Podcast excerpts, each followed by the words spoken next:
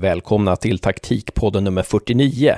Den här gången pratar vi med Olof Persson, mittback i Malmö FF framför allt, men även några landskamper i bakfickan och en utlandssejour. Vi kommer in på vikten av att scouta och ha med spelare som är ledande och som för tränarens talan på plan. Olof Persson menar bland annat att han tror att det är det som är problemet med Hammarby IF i år, att man saknar Nikolaj Djurdjic som var en ledare på planen och tränarens förlängda arm. Och naturligtvis tar Olof upp Patrik Anderssons påverkan, ledaregenskaper som ledde fram till guldet 2004. Vi kommer även in på Tom Prahl, Frank Tyson, en rad andra tränare och framförallt på Åge Hareide. Vad var det som gjorde Åge Hareide till den bästa tränaren? På måndag släpper vi vår vlogg nummer 32 med John Wall, där han förklarar blindside, den tredje spelaren. Det vill säga att spela en spelare som inte är ytan, utan som tar sig till ytan. Tack för alla frågor vi har fått. Vi har inte möjlighet att svara på dem direkt, men vi katalogiserar dem och kommer att svara på dem inom en snar framtid. Nu kör vi!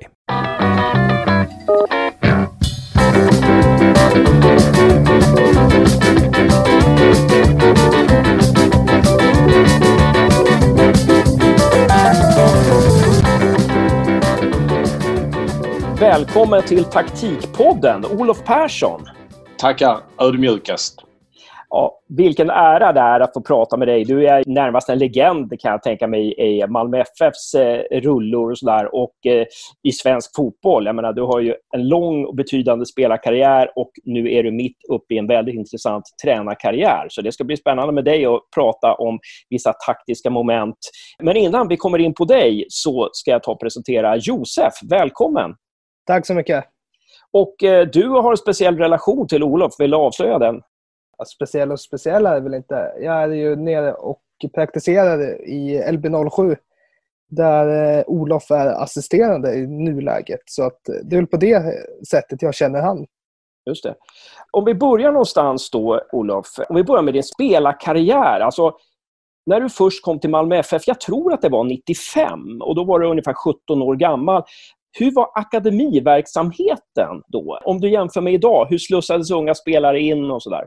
Ja, men det, är ju, eh, det har ju varit en stor förändring. Alltså, jag kom ju till eh, Malmö FF, precis som du sa, 95 eh, och inte ingick i någon form av akademiverksamhet utan jag kom, jag kom från Oxie IF och blev direkt uppflyttad i, i seniorlaget i MFF utan att göra några mellanstopp. Jag, jag upplevde som att eller jag var lite, lite motströms. Jag, jag gick inte fotbollsgymnasium utan jag gick vanligt. Utan jag var lite rädd för att det skulle bli för mycket fotboll på den tiden. Så att jag har ingen riktig referens till akademin då. Eh, jag vet bara att det fanns inte på det sättet. Man hade fotbollsgymnasium. Men nu har vi väl... Eh, Malmö har väl 16 fotbollsakademier runt om i Skåne och precis norr om Skåne. Så att det är en större möjlighet att få rätt på hitta spelare såklart och få in dem i sin verksamhet tidigt och även ha koll på dem. Där. Var det Rolf Zetterlund som var tränare när du kom in då, eller? Rolf var tränare då, precis. Mm. Nej, men det blev, inte, det blev inte bra för mig. Jag blev uppflyttad helt för snabbt och eh, truppen var för stor. Utvecklingen gick precis på fel håll för en ung kille som, som kom från en, inte skyddad verkstad, men en, en verkstad där jag var liksom Oxes främsta talang. Man satsade helhjärtat på mig till, tills att bli en i mängden. Jag blev faktiskt eh, nedgraderad till eh, U-laget eh, igen efter mitt första år i MFF. Spelade andra året i, i ungdomslaget. En tuff eh, start på, på en elitkarriär men eh, det, det gjorde mig gott. Och året efter så, så blev jag fulltidsproffs. Så att, det, det, var bra ner och vända. Jag fick eh, jättebra förutsättningar i ungdomslaget. Det, det, är möjligt att det hade knäckt eh, några, men, men jag pallade med det och sen så jag gjorde jag allsvensk debut 97. Så att eh, ja, på den vägen var det. Just det. Så det tog några år då innan det blev allsvensk debut. Och 97, var det fortfarande Rolf Zetterlund som var tränare eller var det Frank Tyson då som hade kommit in? Precis. Vår holländske vän hade tagit över och eh, revolutionerade ju allsvenskan det året. Eh, och då fick jag eh, det var min debut. Jag har sjukdom eh, dagen innan och, och, blev inkallad sent. Efter det så spelade jag ju ganska fast tills, tills jag skadade mig. Och Tyson då, på, på vilket sätt var hans fotboll annorlunda än den som du hade upplevt tidigare? Ja, men det var ju förmodligen då eh, inspirerats från den holländska stilen. Man, han var väldigt noga med att vi skulle hålla, hålla bollen, eh, skulle spela oss upp eh, via längs marken, via mittfält och hela vägen fram till forwards och, och inte eh, vi fick ju i princip inte slå några längre bollar. Då blev han, då blev han ju väldigt eh, irriterad. Och, och, det var ju otroligt intressant. För att eh, med Rolf var det ju eh, ganska mycket tvärtom. Man hade ju ett otroligt bra material under Rolf, men det var ju ganska, det var ganska rakt spel ändå. Och gärna lite längre. Eh, men det var det ju inte under Frans. Mer, mer spel genom mittfältet då under Tyson? Precis. Alltså, eh, man skulle använda... Vi hade ju... Man spelar ju med, med skickliga mittfältare, absolut. Men de skulle ha bollen så mycket som möjligt och så, och så gå via dem upp till forwards. Vi spelade lite olika formationer, men, men, eh, men eh, det var väldigt tydligt att han ville att vi skulle spela oss upp längs marken. Vilket spel var mest gynnsamt för dig? Ja, men jag tror jag, jag fick en, en härlig utveckling på Eh, mitt eget passningsspel där man liksom hade kommit undan kanske med lite längre spel. Hade ganska bra, eh, hade ganska bra crossbollar utifrån då mittbackspositionen och, och ganska bra bollar upp till forwards. Men jag fick utveckla mitt spel via mittfältet. Att kunna, att kunna hitta in eh, längs marken med, med eh, kraft och precision. Det, det, eh, det utvecklar mig mycket. Eh, sen ville han ju att att rent defensivt att man skulle våga kliva framför, läsa spelet, kliva framför forward, vinna boll och kunna eh, nästan som en libero gå med i anfallen. Och det, och det passar mig alldeles utmärkt. Snabbheten har ju aldrig varit min styrka, men att läsa spelet har jag varit ganska bra på. Så det passar mig ganska bra. Du fick spela ganska mycket med kroppen då. Jo, men alltså läsa spel och sen så kunna kliva fram. Eh, ligga steget före i huvudet. Men visst, du behöver använda kroppen också såklart. Sen var det ju också så, han ville ju att vi skulle våga stå ganska högt med vår backlinje. Och då, och då är det klart att, att eh, duellspelet när de sätter lite längre blev ju också viktigt att, att eh, hantera. Och det tyckte jag man utvecklade ganska bra det året, 97. Mm. Det är ju spännande då med Tyson som kom in, alltså en, en otrolig motpol till Rolf Zetterlund. Eh, men sen så var det väl 99 då som MFF åkte ur allsvenskan. Då. Hur, hur kunde liksom det ske så snabbt? För så helt plötsligt satte man igång en positiv process där i, i, i, klubben. Och Sen så åkte man ut tillsammans med Djurgården tror jag också det året. Men, men hur kunde det ske? Liksom? Den resan neråt där? Nej, vi, alltså, vi upplevde ju 98 eh, var vi illa ute redan året efter. Vi blev ju väldigt lättlästa tyvärr. Ganska snabbt kom lagen underfund med att eh, vi tar hem laget mot Malmö 20 meter till och det räckte tyvärr. Frans fick ju gå där på sensommaren redan 98 så kom Roland och Thomas Sjöberg in eh, och räddade oss kvar. Och sen så tyvärr ramlade vi ur året efter. Men jag tror kanske inte att, att den stilen var inte... Eh, där fanns liksom inte något sätt att hantera motståndarnas motdrag. Där fanns inte, där fanns inte så mycket inslag av eh, av djupledsspel tidigt. Det fanns inte så mycket inslag av omställningar, def till off, att det ska gå snabbt. Utan de backade hem och sen så eh, eh, kunde de bara vinna boll och ställa om på oss och så stod vi väldigt dåligt till. Och där hade Frans väl inte någon, någon riktigt motdrag eh, att, att eh, sätta in, tyvärr.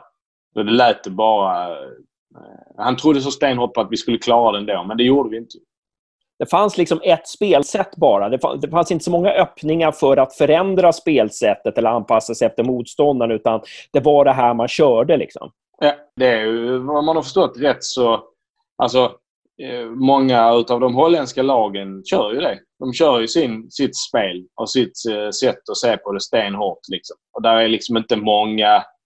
Man har inte jättemycket motdrag. Sen så kan man väl då liksom eh, på något sätt tänka att den holländska ligan, kontrasterna topp-botten är otroligt stora där. De stora lagen de klarar sig ändå. Vi klarar oss inte. Dels har vi inte tillräckligt bra Och dels hade vi då inget, inget extra drag i vårt spel utan vi körde det i väggen. Hur tänkte ni som spelargrupp att eh, när ni körde ett spel i väggen att ni hade en sån tydlig plan men ändå gick det aldrig i lås? Nej, men det var väl mer att, att allt i träning i match var byggt på att det här sättet att spela. Det var ju svårt det här, de här eh, glasklara bollarna som, som, eh, som man hade jobbat med eh, för att trycka ner motståndare. De hade vi liksom inte i, vårt, i, i vår verktygslåda. Motståndarna bara ställde sig hem och då, och då ja, det blev spel, spel, spel, spel och i hopp om att man skulle lösa upp någon knut. Ja, intressant. Eh, om du skulle beskriva sättet att spela då på slutet på 90-talet, om man jämför det med idag, vad är de stora skillnaderna? De flesta lagen idag behärskar ju spelet med boll på ett mycket större och bättre sätt än vad man gjorde då. Alltså man är väldigt trygga, de flesta. Konstgräset har, sitt, eh, har sin påverkan. Dels är det yngre spelare som är duktiga med bollen och liksom man, man behöver inte man behöver inte oroa sig för, för att eh, spela in bollar på felvända mittfältare och sånt. Det var ju liksom... Nu är jag så gammal så det var ju nästan... Nej, men spela inte han. Om han möter där en gubbe i rygg, liksom, då, då, då låt bli att spela. Och det, det har ju utvecklats enormt. Så det krävs ju mycket mer för att, för att ta bollen av ett lag idag. Eh, mycket, mycket, och det, det, det som jag tycker är den största skillnaden. att Det räcker inte att bara vara bra på att försvara. Du måste försvara framåtriktat. Eh, våga kliva fram utan att, utan att för den sakens skull eh, sätta och, och göra massa frisparkar på motståndaren. Du måste vara mycket bättre på att försvara, dels kollektivt men också individuellt. Mm. Man kunde ju man kunde klara sig med, med eh, en strikt 4-4-2 med, med zonförsvar ganska långt. Eh, och där tror jag inte vi är idag. Ja, intressant. Mittbacksrollen då? Hur upplever du att mittbacksrollen har förändrats sen, sen slutet på 90-talet, början på 2000-talet jämfört med idag? Ja, men jag tror eh, att eh, det är lite grann som det andra vi pratade om. Ska du bli en mittback som dels klarar sig i Allsvenskan men dels har, har då möjlighet att, eh, att slå sig in i landslag och få en utlandskarriär. Det är väl det som många vill. Då behöver du behärska spelet med boll i mycket större utsträckning. Vara fram med boll, eh, slå linjer med dina passningar, ha ett varierat spel i det. Eh, väldigt kul att se en sån som Anel nu i Malmö FF som jag tycker liksom behärskar hela spektrat. Och det, det ser man ju på andra, andra mittbackar i Sverige. Då, Lindelöf, Nilsson och, och Pontus Jansson som, som är duktiga på det. Eh, att kunna klara av hela kartan. Eh, och där tycker jag man, man kan titta på dem väldigt mycket. Unga mittbackar. Titta på dem som vi har eh, själv som är duktiga på det. Men, men, men, men det slår mig ändå att, eh, att Visst, det är försvarsspelet. Man är mittback. Man resonerar ofta ja men du ska klara det. Men det offensiva spelet är, är minst lika viktigt, tycker jag. Hur upplever du att du blev coachad som mittback mot hur du coachar mittbackar idag? Det var ju mestadels Eh, i det defensiva spelet man blir coachad. Men det var ju inte så. Vi fick ju aldrig... Vi satt ju inte med individuell feedback på, på eh, aktioner från en match. Vad hade hänt om du stod eh, öppen i, i ditt försvarsspel? Alltså väldigt specifika detaljer. Det tycker jag att man verkligen ska jobba med på den individuella nivån med, med eh, spelare idag. När du kom tillbaka till Sverige sen då, Olof, eh, så vann du ett SM-guld med, med Tom Prahl 2004 som tränare. Och ja. Prahl, Prahl var ju några år i Malmö där och det verkar som att han han har en ganska stor betydelse för Malmös sätt liksom att, att eh, återta dominansen på något vis i svensk fotboll. Inbillar jag mig i alla fall. Hur skulle du beskriva Tom Prahls sätt att tänka fotboll? Alltså nu när jag har pratat med Tom på de senare åren så, så, så vet jag att han har utvecklats väldigt mycket själv. Eh, framförallt i sitt, sin offensiva tillgång till spelet. Han var ju, när han kom till Malmö, tog han ju precis i rätt saker från början och det var ju styra upp den defensiva strukturen på, på laget. Han visste ju att det fanns kvalitet eh, i laget offensivt som han var rätt övertygad om att han skulle få fart på. Men det defensiva spelet var ju inte allsvensk toppklass. Där tog han tag i det med sitt fin fyrbackslinje eh, och det tyckte jag att vi blev väldigt mycket stabilare och bättre på det. Sen så är det klart att vi spelade med två forwards. Vi, vi hade eh, de forwardsen som spelade under de här åren, de var ju ofta med i skytteligatoppen. Eh, vi hade snabba och eh, omställningsstarka yttermittfältare. Vi hade väldigt bollsäkra och eh, karaktärsstarka centrala mittfältspelare. Vi hade ett väldigt bra kollektiv under alla de här åren. Och det hade ju Tom haft också när han hade varit framgångsrik med, med sina lag innan. Så det blev väldigt bra mix och, och, han gjorde ett stort avtryck. Sen kom ju Patrik Andersson hem som spelare och det är klart att hans, det han kom in med blev ju en extra krydda. Vi spelade ju faktiskt eh, guldsäsongen med, med en trebackslinje från början. Där jag spelade tillsammans med Patrik och Daniel Majstorovic.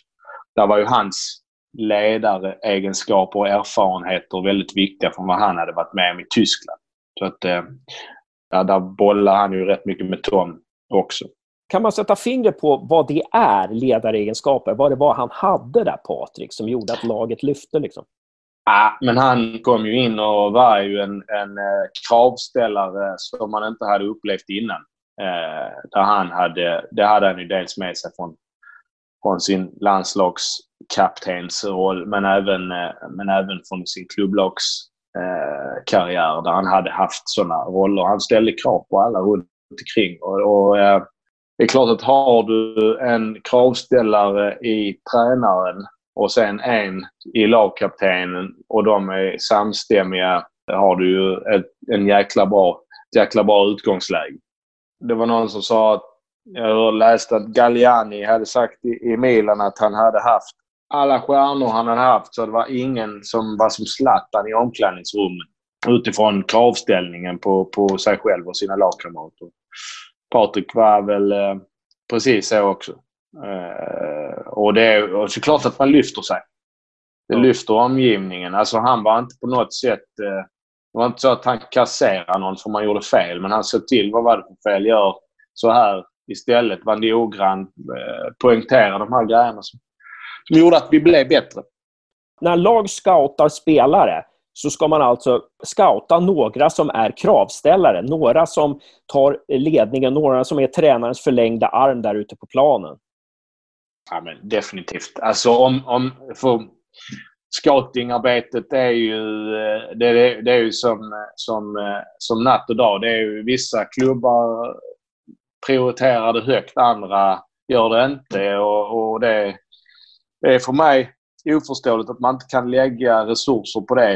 Eh, för att det är så jäkla viktigt att du har de här personerna med den karaktären. Alltså det behöver inte vara de som gör skillnaden rent tekniskt, men de påminner andra. De, de gör sitt jobb. Man, man, man gör sitt jobb. Man är jävligt noggrann med att sätta ribban högt. Eh, det är superviktigt. Jag tror, skulle tro, utan att veta någonting om Hammarby, så har det försvunnit i år. På något sätt. De har inte Nikola Djurdjic längre där fram, till exempel. Mm. Intressant. Ja, men jag tror det.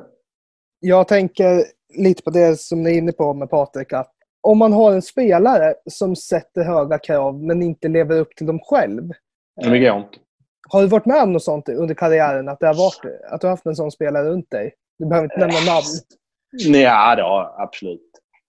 Och det märks direkt ju. Alltså, du tappar ju du tappar i hierarkin eh, och du blir liksom successivt inte betrodd längre. Det som man försöker säga och, och kommunicera ut, det blir ju sakta men säkert rätt tunt. Och det är så jäkla intressant med, med gruppdynamik och med lag så här. Därför, jag älskar ju det. Liksom. Det är skitspännande att se vad som händer när det försvinner. Oftast är det någon annan som tar vid på sitt sätt. Men det är inte lika säkert att det blir slutprodukten blir lika bra. Där gäller det ju som ledare att vara jäkligt observant.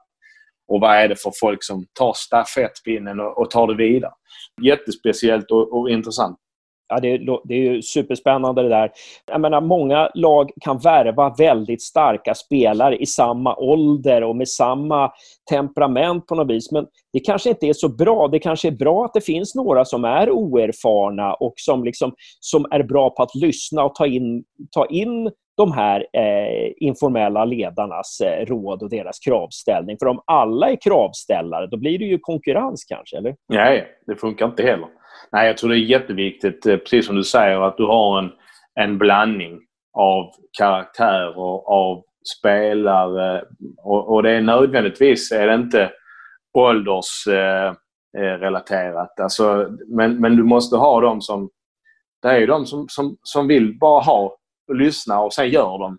Och de älskar att vara i ett lag, älskar att få eh, det här runt omkring sig. Så gör man sin grej eh, för lagets skull. Mixen av eh, typer är ju oerhört viktigt. Det där är ju väldigt sällan det, det, det diskuteras faktiskt i, i, i media och i, eh, i alla fall de, de sammanhang jag diskuterar fotboll. Men om vi kommer in då sen på din tränarkarriär. Eh, mm. Det finns ju säkert mycket att säga där och Josef och du har säkert pratat väldigt mycket om, om just tränarrollen. Men alltså, du var ju med om en nästan osannolik resa med MFF som assisterande tränare 2014 till 2018. Alltså ni ja. vann tre, tre SM-guld, var med i Champions League och, och så här. Mm. Eh, och Åge Hareide kom ju in då Eh, och påbörjade väl det här arbetet, har jag för mig, om jag inte är helt ute och cyklar då. Eh, vad var det Hareide hade där? Vad var det han gjorde som, som tog er till den här nivån? Liksom? Nej, men, alltså han, eh, för mig by far den, eh, den absolut eh, bästa eh, tränaren jag har arbetat med. Det är inget snack om saken. Sen så får man inte glömma att Malmö FF hade lagt en grund innan Åge kom också med, med Rickard Norlings arbete i spetsen där som, som var bra. Så vi kom ju, jag ska inte säga till, till dukat bord, men vi kom till en bra, eh, en bra spelargrupp. En bra, eh, de var på ett bra, en bra plats. Man hade ju ändå vunnit eh, ligan året innan. Eh, så att, men sen kom Åge och han, hans hans stora mål var ju att ta Malmö FF i Champions League. Det var ju hans, fick ju sätta rubrik när han skrev på för Malmö FF. fick han sätta rubrik på den stora lokala kvälls tidningen här, Kvällsposten. Då stod det MFF klart för Champions League. Fick, den rubriken fick han sätta och jag, han började ju arbeta in det rätt tidigt. Att det här kommer gå, det kommer funka, vi kommer klara det. Vi måste bara vänja oss vid att eh, hantera ett tufft matchande. Vi måste träna och spela mot lite tuffare motstånd när vi får chansen. De får närma oss den nivån. Eh, och det var ju jäkligt inspirerande för killarna. Och för, för en annan då. Jag kom ifrån, jag hade ju varit tränare i Höllviken i division 3 året innan. Vi vann ju serien eh, ganska enkelt det året, men det var ju skillnad på att spela på eh, Juventus Stadium mot att möta Nosaby eller Tollarp borta. Liksom. Så det var ju en rätt stor kontrast. Det var en jättespännande resa och, och oerhört lärorikt för mig när jag kom in. Man kan säga att Åge, hans taktiska disposition till, till, eh, till att gripa an eh, motståndarna var oerhört imponerande. Och sen hade han ju alltid en offensiv ingång. Han ville ju alltid att vi ska göra mål på motståndarna. Det var hans tro på det. Vi kan inte gå bakåt. Vi måste gå framåt eh, i, så, i så stor utsträckning som vi kan. Och det, eh, det var ju lite det var lite nytt för mig. Ibland kunde jag tycka att ja, det är rätt. Ibland kan det vara rätt gott att sitta, hålla laget organiserat och vila lite fast man inte har bollen. Men där, där ändrade han min, min syn på det också. Vad var det som gjorde att han ändrade din syn? Nej, men det var väl just det att jag kunde se mig själv ofta tänka usch, de här är farliga. Här måste vi täppa till. Här måste vi försvara på detta sättet. Medan han, hur ska vi anfalla, tänkte han. Hur ska vi såra dem där? Var ska vi, var ska vi sticka in kniven någonstans? Det var hans tillgång till det. Det var ju väldigt lärorikt för mig. När jag spelade så var jag ju defensiv mittback kan man säga. Som, som eh, hade mest defensiva uppgifter. Så där fick jag öppna sinnena och, och börja tänka en offensiv tillgång till spelet istället, vilket utvecklar mig mycket, tycker jag. Det låter lite som att han, att han, eh, han lät inte någon rädsla gro, utan vi, vi ska bara framåt. Liksom. Det, det... Ja, men vi ska klara detta. Vi kan klara detta på, på vårt sätt att spela. Eh, framförallt med bollen och hur vi ska anfalla. Vi, vi, vi, vi kommer göra mål. Vi gjorde mål i nästan alla matcher, eh, tror jag, utan att ha... Ja, visst, vi gjorde inte mål i, i Champions League när vi väl var inne i gruppspelet. Det gjorde vi inte i alla matcher. Men, men jag, vi gick inte mållösa från många matcher kan jag säga. Och det var ju mycket tack vare att vi hade en sån offensiv tillgång till spelet. Eh, och sen, så, sen måste man ju lyfta fram hans sätt att inspirera och göra folk klara för match. Det har jag aldrig upplevt innan. Hur, hur gjorde han då? Ja, men det var ju från att eh, bygga upp en, en, eh, en stämning dels eh, gentemot spelare, gentemot stab, även eh, medialt. Eh, han visste precis vilka knappar han ska och det har han fortsatt med såklart i sin, i sin förbundskaptenskarriär. Han är överjävlig på det liksom. Nu ska jag sätta griller i huvudet på motståndarna. Nu ska jag fanta mig se till så att det är inte en enda som kommer gå ut från vårt omklädningsrum och inte tro på att vi kan slå ut eh, Salzburg eller Celtic för den delen. Otroligt eh, coolt alltså. Det är intressant där också att du pratar om att Rickard Norling hade lagt en bra grund under de här åren innan. Vad var det Rickard hade gjort där? När du säger att han la en bra grund, vad var det Rickard gjorde? Ja, men jag tror dels Roland, som var där innan Rickard, Roland och, och, och Pep, en spanjor, de, de hade ju utvecklat spelet med boll Malmö spelade mycket bättre. Man hade en större variation i sitt spel. Eh, det hade de lagt en grund för. Rickard kom dit. Han satsade. Eh, han var, skyddade ju alltid spelarna. Eh, därför var det jäkligt överraskande för mig när han hade sånt utspel häromdagen i, i, i eh, någon intervju efter matchen mot, mot Varberg. Men han, han var jäkligt mån om sina spelare. Han gav dem ett jäkla stort självförtroende.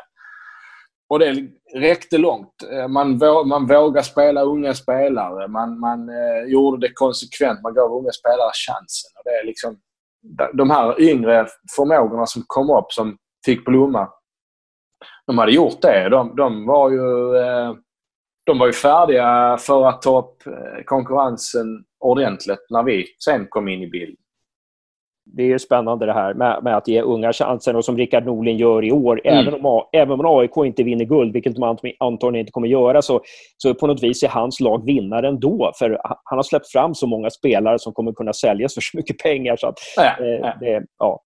Nej, men det tyckte jag. Det, och det, det, alltså, det är ju den modellen nu. Jag tycker det är superspännande utifrån det perspektivet vara med till exempel i LB07 där man har unga spelare egna uppfostrade spelare eh, som, som inte har spelat mycket seniorfotboll men som får chansen nu. Och då man kan ge dem chansen konsekvent och låta dem blomma ut. Liksom. Det, det tycker jag är fräckt. Det är den melodin. Alltså, där är inte många som sitter i Malmö-sits med, eh, med eh, medel på banken så att man kan liksom investera eh, spelare och ta in dem externt. Eh, så, så där behöver liksom alla behöver lyfta sig där.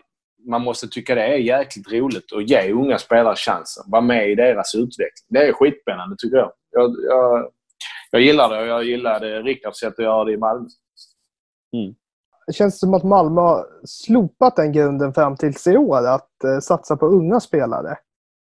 Eller rättare sagt, varför blev det ett mindre satsande efter, under de kommande åren, efter Hareid, när du fortfarande var assisterande? Ja, men då, jag tror så här att man, när du väl har smakat på det här lite grann, Europaspelet. Vi har banat väg för att det går. Det är möjligt. Vi kom ju ändå in i Champions League två år på raken. Det attraherar spelare. De här kvällarna vi hade på Malmö stadion, det var ju några av de största och sjukaste upplevelser mm, som jag varit med om. Men även många andra. De pratar om det än idag. Tack för de kvällarna där och, och så här. Och det var ju att det var ju på det sättet man attraherade spelare också så visste man att okej, okay, vi måste ha en viss kvalitet på spelarna nu för att vi ska leverera på båda fronterna. Och då gick man ifrån lite grann och satsa på de egna. Tyvärr. Man hade pengar och man har pengar. Man kunde plocka in externt. Men med facit i hand så har man ändå tagit in spelare som... Många duktiga spelare som har höjt nivån rejält, absolut. Men det finns också exempel på spelare som man lika bra hade kunnat lyfta upp egna unga. Och där tror jag man har eh, kommit ifatt sig själv lite grann. Och så här, vi har Fantom en av landets bästa ungdomsavdelningar. Vi måste leverera. Vi måste ge unga spelare chansen för att sända rätt signaler på båda hållen. Eh, så tror jag. Och man kanske måste inse att vi kan inte vinna varje år. Man måste ta några mellanår och bygga upp någonting igen. Ja, det kommer de aldrig... Eh, tyvärr. Det kommer inte hända i Malmö. Alltså det är ju det som är kravställningen och eh, förväntningarna sätts ju numera efter de åren där. Så där är det, det är där det svåra är, tycker jag. Mm. I Malmö-mått så har det varit två mellanår nu. En andra plats och en tredje plats. Ja, precis. Så att, precis. Eh, det år ska det bli guld. ja, precis. Det, det, är liksom inte så mycket mer att säga. Men jag hade, jag hade också tyckt att det, var, det hade varit hälsosamt att bygga upp, för att säga vad man vill. Du, du sa det själv, en mellan 14 och 18 tre SM-guld, två Champions League-gruppspel, ett Europa League-gruppspel. Men fyra olika huvudtränare. Och kontinuiteten, det är ju helt... Det, det finns ju inte, tyvärr. Nej, Vi hoppas att man kan starta någonting nu igen som blir hållbart över i alla fall lite längre tid. John Wall, din kollega i LB07, vår medarbetare här på Taktikpodden, ja. brukar ju säga att allsvenskan är en utvecklingsliga. Man måste våga. Eh, mm. Man måste se det så och eh, det, det, det, låter ju som, som det när du, när du pratar här eh, också. Men hör du Olof, eh, vi ska ta sista frågan nu här för nu ska du få gå och äta med familjen snart här. Eh, en, fråga som vi, en fråga som vi alltid ställer till eh, alla i Taktikpodden. Om det fanns en tidsmaskin och du kunde gå tillbaka tio år i tiden och träffa den Olof som, fann, som existerade då, 2010 Eh, och om du fick ta med dig en sak som du vet nu och ge till den Olof 2010, eh, Eh, en sak som du vet nu men som Olof 2010 inte visste, vad är det ja, fotbollsmässigt då, vad är det du skulle ta med och ge till Olof eh, årgång 2010 som han hade haft nytta av då? Ja, 2010, det var ju precis i, Det var väl typ mitt andra år som tränare. En grej som jag har lärt mig är att fokusera inte på det dåliga. Häng inte upp dig på små grejer som inte är precis som, eh, som... Om det är någonting som inte är exakt precis som du vill. Häng inte upp dig på det. Fokusera på det andra som är bra istället. Eh, försök att jobba ännu mer med det som, som är på G. Visst, glöm inte bort det andra som är inte tillräckligt bra. Men jag tror man kommer väldigt långt på att utveckla de personliga egenskaperna. Låt, låt personer få blomma i sitt rätta element. Sätt inte, liksom, försök inte forma någonting som är lite fel från början utan jobba, hitta rätt ingångar och de positiva sakerna. Tror jag att du kommer spela bättre, må bättre och eh, resultatet blir också bättre i det långa perspektivet. Mycket kloka slutord, Olof, i Taktikpodden eh, nummer 49. Stort tack för att du var med och eh, höjde nivån på den här podden. Tack så mycket grabbar och ha en fortsatt skön sommar. Tack. Och bra jobbat Josef. Tack detsamma Hasse och tack så mycket Olof. Ja, det var lugnt. Vi ses väl snart Josef, när du kommer ner.